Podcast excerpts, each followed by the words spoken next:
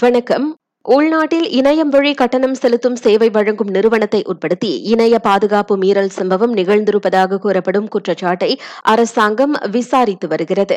அவ்விசாரணையை தனிப்பட்ட தரவு பாதுகாப்புத்துறை மேற்கொண்டு வருவதாக தொடர்பு பல்லூடக அமைச்சு தெரிவித்தது.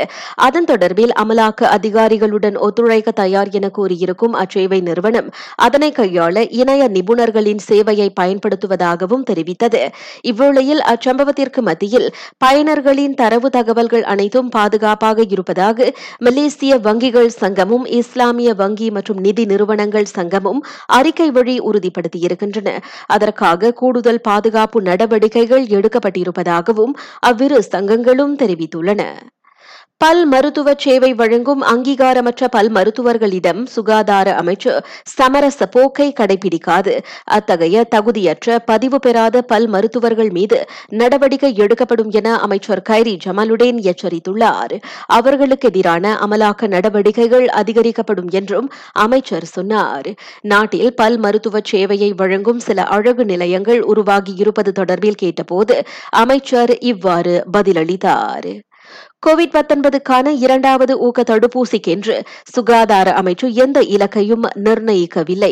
மாறாக தகுதியான மலேசியர்கள் அத்தடுப்பூசியை போட்டுக்கொள்ள தாங்கள் தொடர்ந்து வலியுறுத்தி வருவதாக அமைச்சர் கைரி ஜமாலுடன் தெரிவித்துள்ளார்.